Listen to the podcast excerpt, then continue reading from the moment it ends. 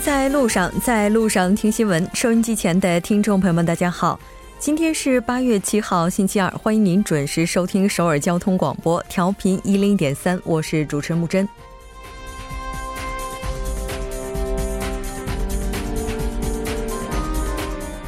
天迎来立秋，七月流火，然而天气并无转凉的迹象。秋老虎接下来是否会登场，继续凌虐北半球，也是各方的担忧。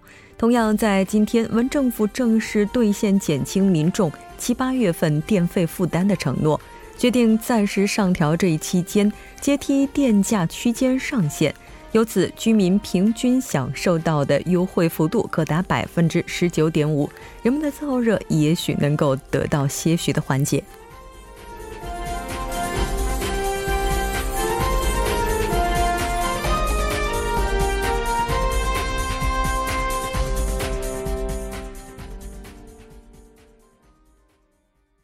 接下来来关注一下今天的要闻新闻。在韩国最新发现，北韩产煤炭运输船只正在浦项港停泊。韩国政府发布缓和七八月电费区间累进制，平均每户可减少百分之十九点五的电费。半岛之外，联合国表示，北韩禁输品运入境许可制由美国主导。约翰·博尔顿表示，没有对北韩采取有效的无核化措施，需要重新检查。新闻放大镜板块依然邀请专家学者放大探讨新闻热点焦点。今天我们要讨论的话题是中美贸易战再度升级，中美贸易战或成全球货币战。每周一到周五晚六点至八点，了解最新动态，锁定调频一零点三新闻在路上。稍后是广告时间，广告过后马上回来。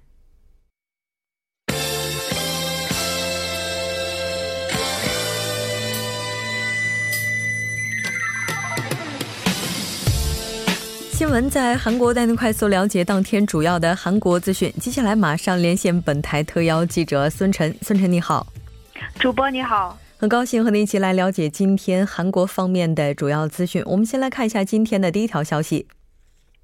好的，第一条是有关北韩煤炭船只的最新消息。嗯，是的，没错。那其实，在此前呢，有一艘疑似北韩的煤炭船只停靠在浦项港。我们先来看一下最新的报道情况。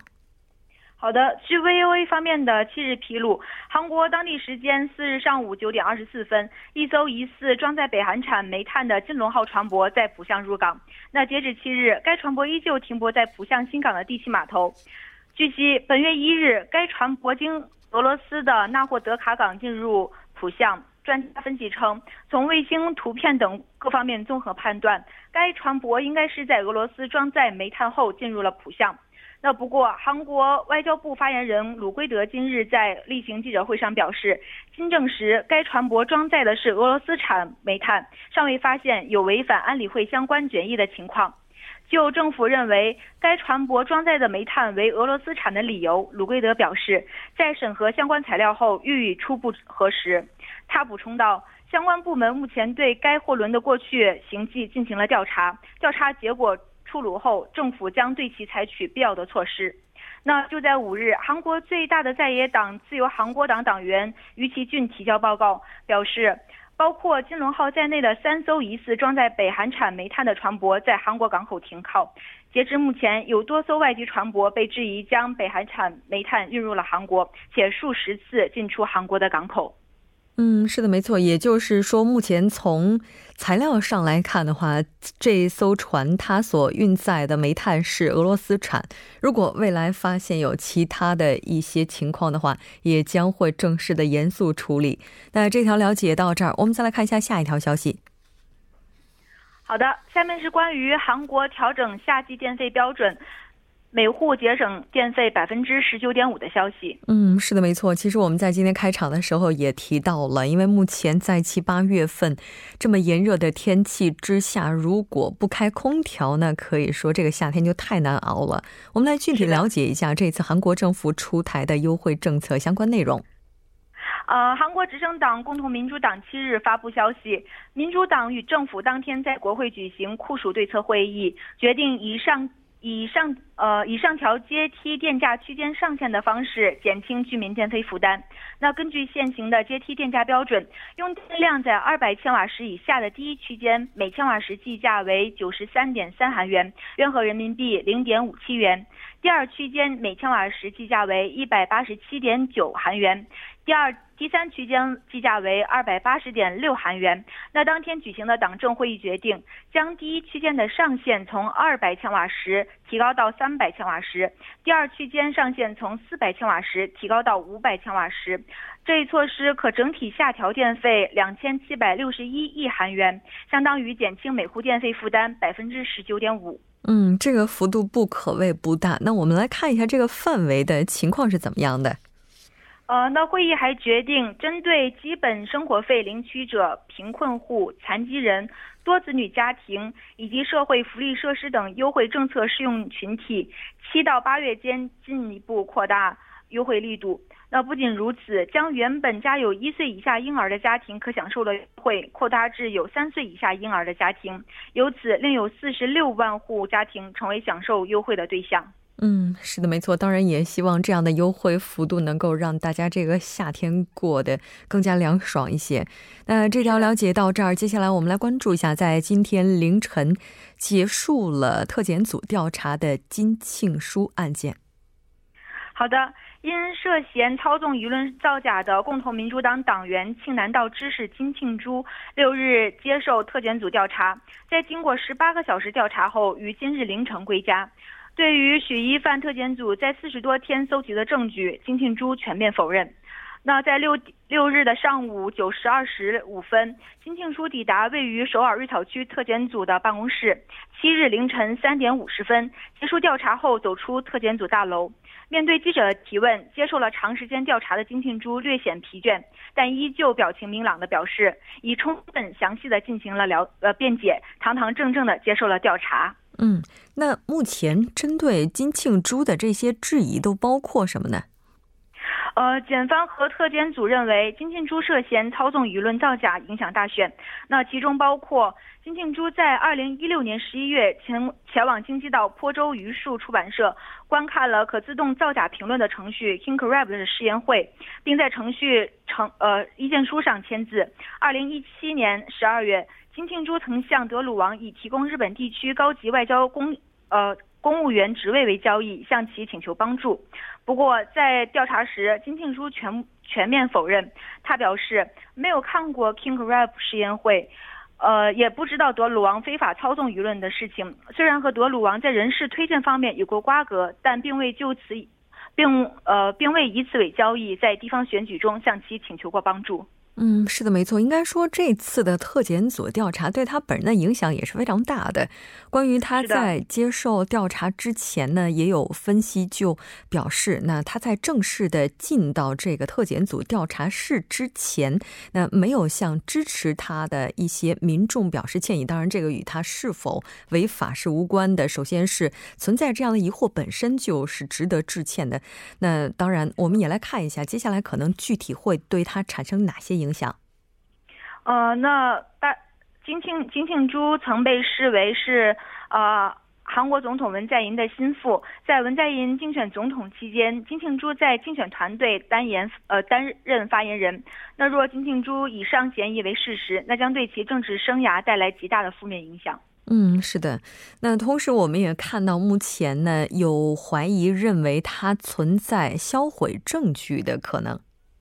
没错，特检组认为，尽管检方检方提供了，呃，大量金庆珠与德鲁王的短信对话等物证，但金庆珠依旧否认各种嫌疑。因此，特检组认为，可能部分证据已被销毁。特检组将对金庆珠的陈述内容进行分析后，决定是否对其逮捕。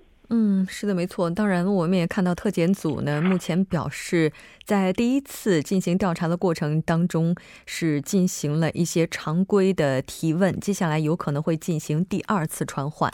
那这条了解到这儿，我们再来看一下下一条消息。下面是有关宝马自车自燃事件的最新进展。嗯，是的，没错。应该说呢，作为车当中的这个高端系列啊，可以说它的这个自燃事件也是备受关注的。我们来看一下目前的最新进展。呃，据韩国法务部今日的消息，宝马车主维权的集体诉讼接连不断。当天又有四名车主在首尔中央地方法地方法院对宝马韩国和经销商提起了诉讼索赔。那车主们指出，宝马韩国没有对引起火灾的排气道废气再循环模块泄漏冷却液承担责任，隐瞒车辆存在缺陷的事实。那车主们还认为，宝马从2017年车款型。呃，变更了阀门设计，扩大冷却器的散热器面积，说明早在二零一五年底或二零一六年初就对产品缺陷心知肚明，呃，心知肚明，并要求对掩盖火灾原呃火灾原因的非法行为问责，同时要求宝马向每人赔偿两千万韩元的。物质和精神损失等。嗯，是的，没错。应该说，在这个过程当中，宝马公司这边的应对可以说是非常消极的。那我们看到韩国政府方面是表示，那借此事件呢，将会出台相应的一些制度，来简单了解一下。呃，那据政府七日的消息，为了保护消费者的利益，国土交通部正在讨论导入惩罚性赔偿制度的方案，通过修订法案完善汽车召回制度。为导入惩罚性赔偿制度，国土交通部还将与公平交易委员会进行协商。那该制度是指，若汽车制造商因故意或恶意的行为给消费者造成损害，制造商制造商需承担巨额的赔偿。呃，与此同时，有关部门还将强化汽车公司提供的有关材料，对于提供虚假材料的公司予以严惩。嗯，是的，我们也看到韩国的国土部也是再次意识到了在汽车安全方面所存在的不足。好的，非常感谢今天孙晨记者带来的这一期连线，我们下期再见。再见。好的，接下来来关注一下这一时段的路况、交通以及天气信息。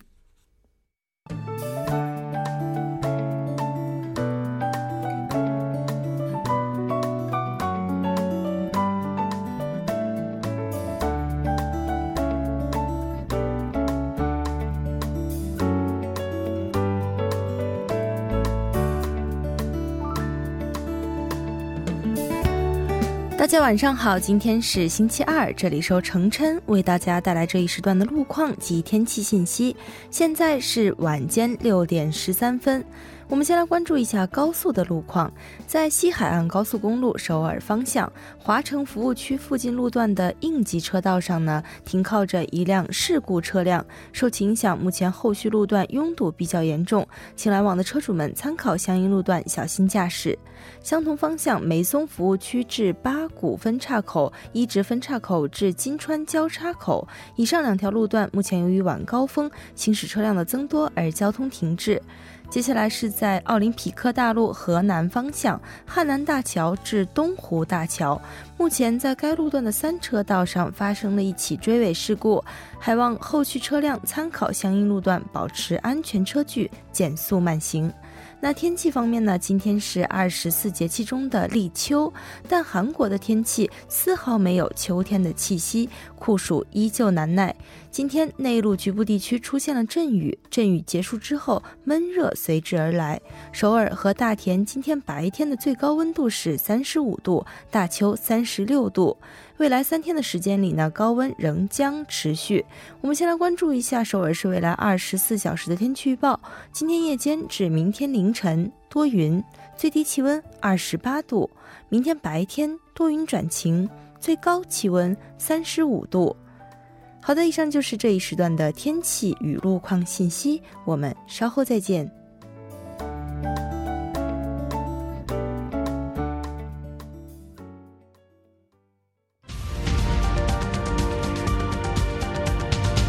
教热门字符，洞察新闻背后，全方位解读当前时事。新闻字符。好了，欢迎回来，聚焦热门字符，解读新闻背后。接下来马上请出栏目嘉宾一月，一月你好，你好，主播，大家晚上好，很高兴和您一起来了解今天的新闻字符。我们先来看一下今天的字符是什么。嗯，今天在这个韩国新闻，包括主播的开场当中，我们都简单的接触到了，就是阶梯电价值。对，卢俊杰，对，因为我们都在韩国生活嘛，肯定离不开用电，是不是？谁要离这种季节离开用电了，简直难以想象。所以我觉得还是有必要给大家深度的了解一下韩国这个阶梯的电价制是怎么进行收费的。是的，那如果要是刚刚来韩国的朋友的话，可能会有一点点疑惑哈，为什么我这个用电量的差？距好像并没有那么那么大，但是在七八月份的话，好像跟五六月份 比起来，一下子就涨这么多。对，哎，这关键点其实就在这个阶梯电价哈。是的，咱们先来了解一下到底什么是阶梯电价。对，是这个，它这个首先我们要知道，阶梯的电价制呢，它只适用于这个民用啊，也就是说，如果你开个小公司啊，或者说办个小工厂啊，可能就不适用这个了。就是咱们自家生活，它是按照三个这个阶段分批进行。那也就是说。使用量多的话，它会附加上这个我们所谓的一个累计或者说阶梯性质的这个费用。我们简单来说的话，就是你用的电越多，你缴纳的电费也就会越多。当然，刚刚主播也提到了，到了七八月份，这个电费就蹭的上上涨了。那这种情况下怎么办呢？那也是为了这个安慰一下、抚平一下国民的这种不安的情绪嘛。那民主党包括政府呢，也是在今天的国会呢是举行了相关的会议，最终的。决定呢是以上调阶梯电价区间这个上限的方式来减轻居民的一个电费的负担。嗯，是的，这其实应该说呢，如果要是上调这个上限之后，刚才咱们也提到了，有可能哈，平均居民的受惠幅度是在百分之十九点五，将近百分之二十了，这应该是好事儿。对，但好像舆论并不是一边哎，是因为什么呢？这个制度可以说每年到了这个酷暑啊。都会成为一个争论的话题，对，而且呢，所以有人就认为，哎，他既然这么争议频繁，我们还不如就把它废除了得了。那有的人可能想，那稍微调整一下行不行？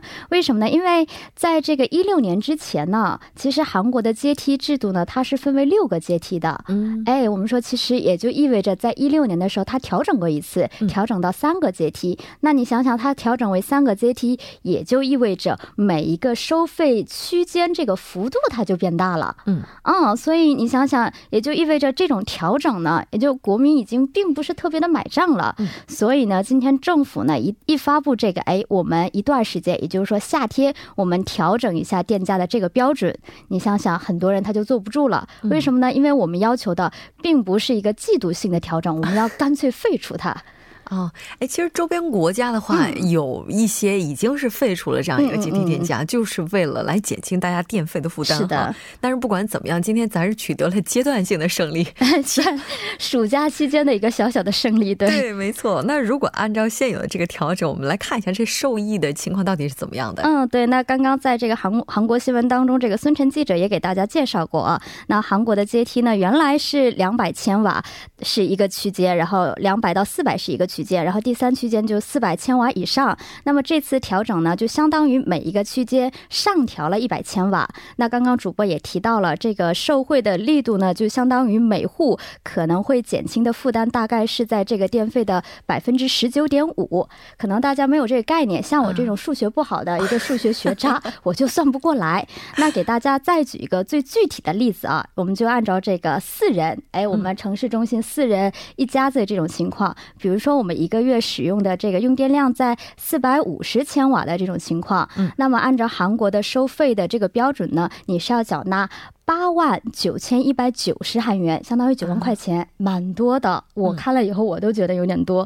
那这个如果调整以后，按照它这个就是调整过的这个标准呢，我们就可能是缴纳的是六万五千六百八十韩元，也就相当于节省了两万两千五百一十韩元呢，可以买条买只炸鸡吃了。对，是不是这个炸鸡的钱就这么省出来了？哦哦，原来是这个国家给大家今年夏天一人省出来一只炸鸡。对，可以买两个西瓜。外也可以，夏天正好这个防个暑，对吧？挺好的。但是这政策是在今天出台的，也就是说今天之前的话，大家这一部分的优惠可能就是享受不不到了。哎，是，那可能这个有的家庭已经把这个七月份的电费都可能会有缴纳的这种情况。嗯，那对于这部分的家庭，真的比较抱歉了，因为政府目前是没有任何方法可以帮助到他们。哎，所以刚刚又要提到，就是说有的人这个舆论并没有一边倒，因为有的人认为这个政策是不是推。推出的有点太晚了。嗯，你想想，今天都立秋了，你现在才推出来。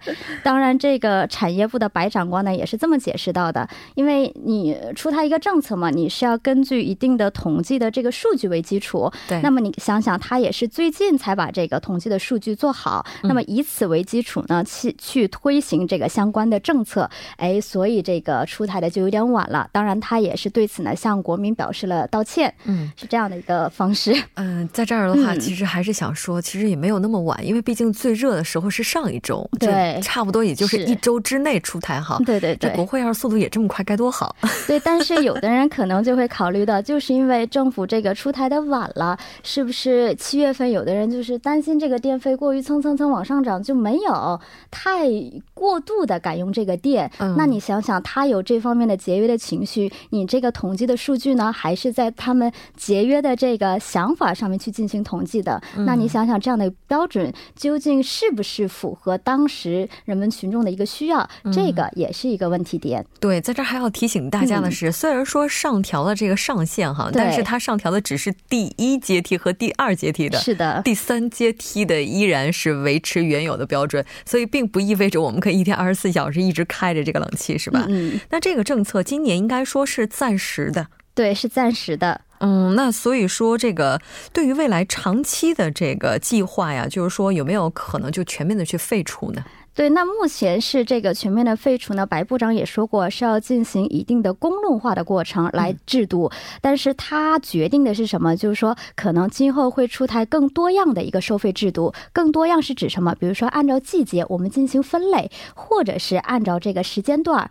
我们知道将来会这个 AI 的技术会涌入到城市当中，可能会通过人工智能去按照不同的时间段去去的。去出台就是更加细致化的收电费的这样的一个政策，以此来这个鼓励人们，就是说在尽可在能用电的同时，又可以就是说为了让我们这个电费可以使缴纳的，就是说更按照每个家庭的每户去进行相应的缴纳。哎，只要明年夏天没这么热，其实就没这么多事儿了，是吧？对，我们也希望，但是目前的这种现象，这个只是一种奢望。是的，好的，非常感谢尹月，我们下期再见。好的，我们下期再见。稍后为您带来今天的他说。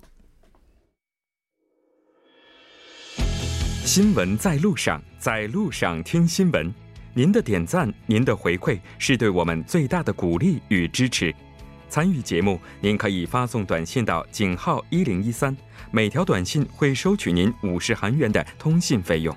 另外，您也可以登录 TBS 官网三 w 点 tbs 点 s o v e r 点 kr 给我们留言。当然，在 Instagram 搜索 TBS C News 也可以参与互动。新闻在路上，期待您的参与。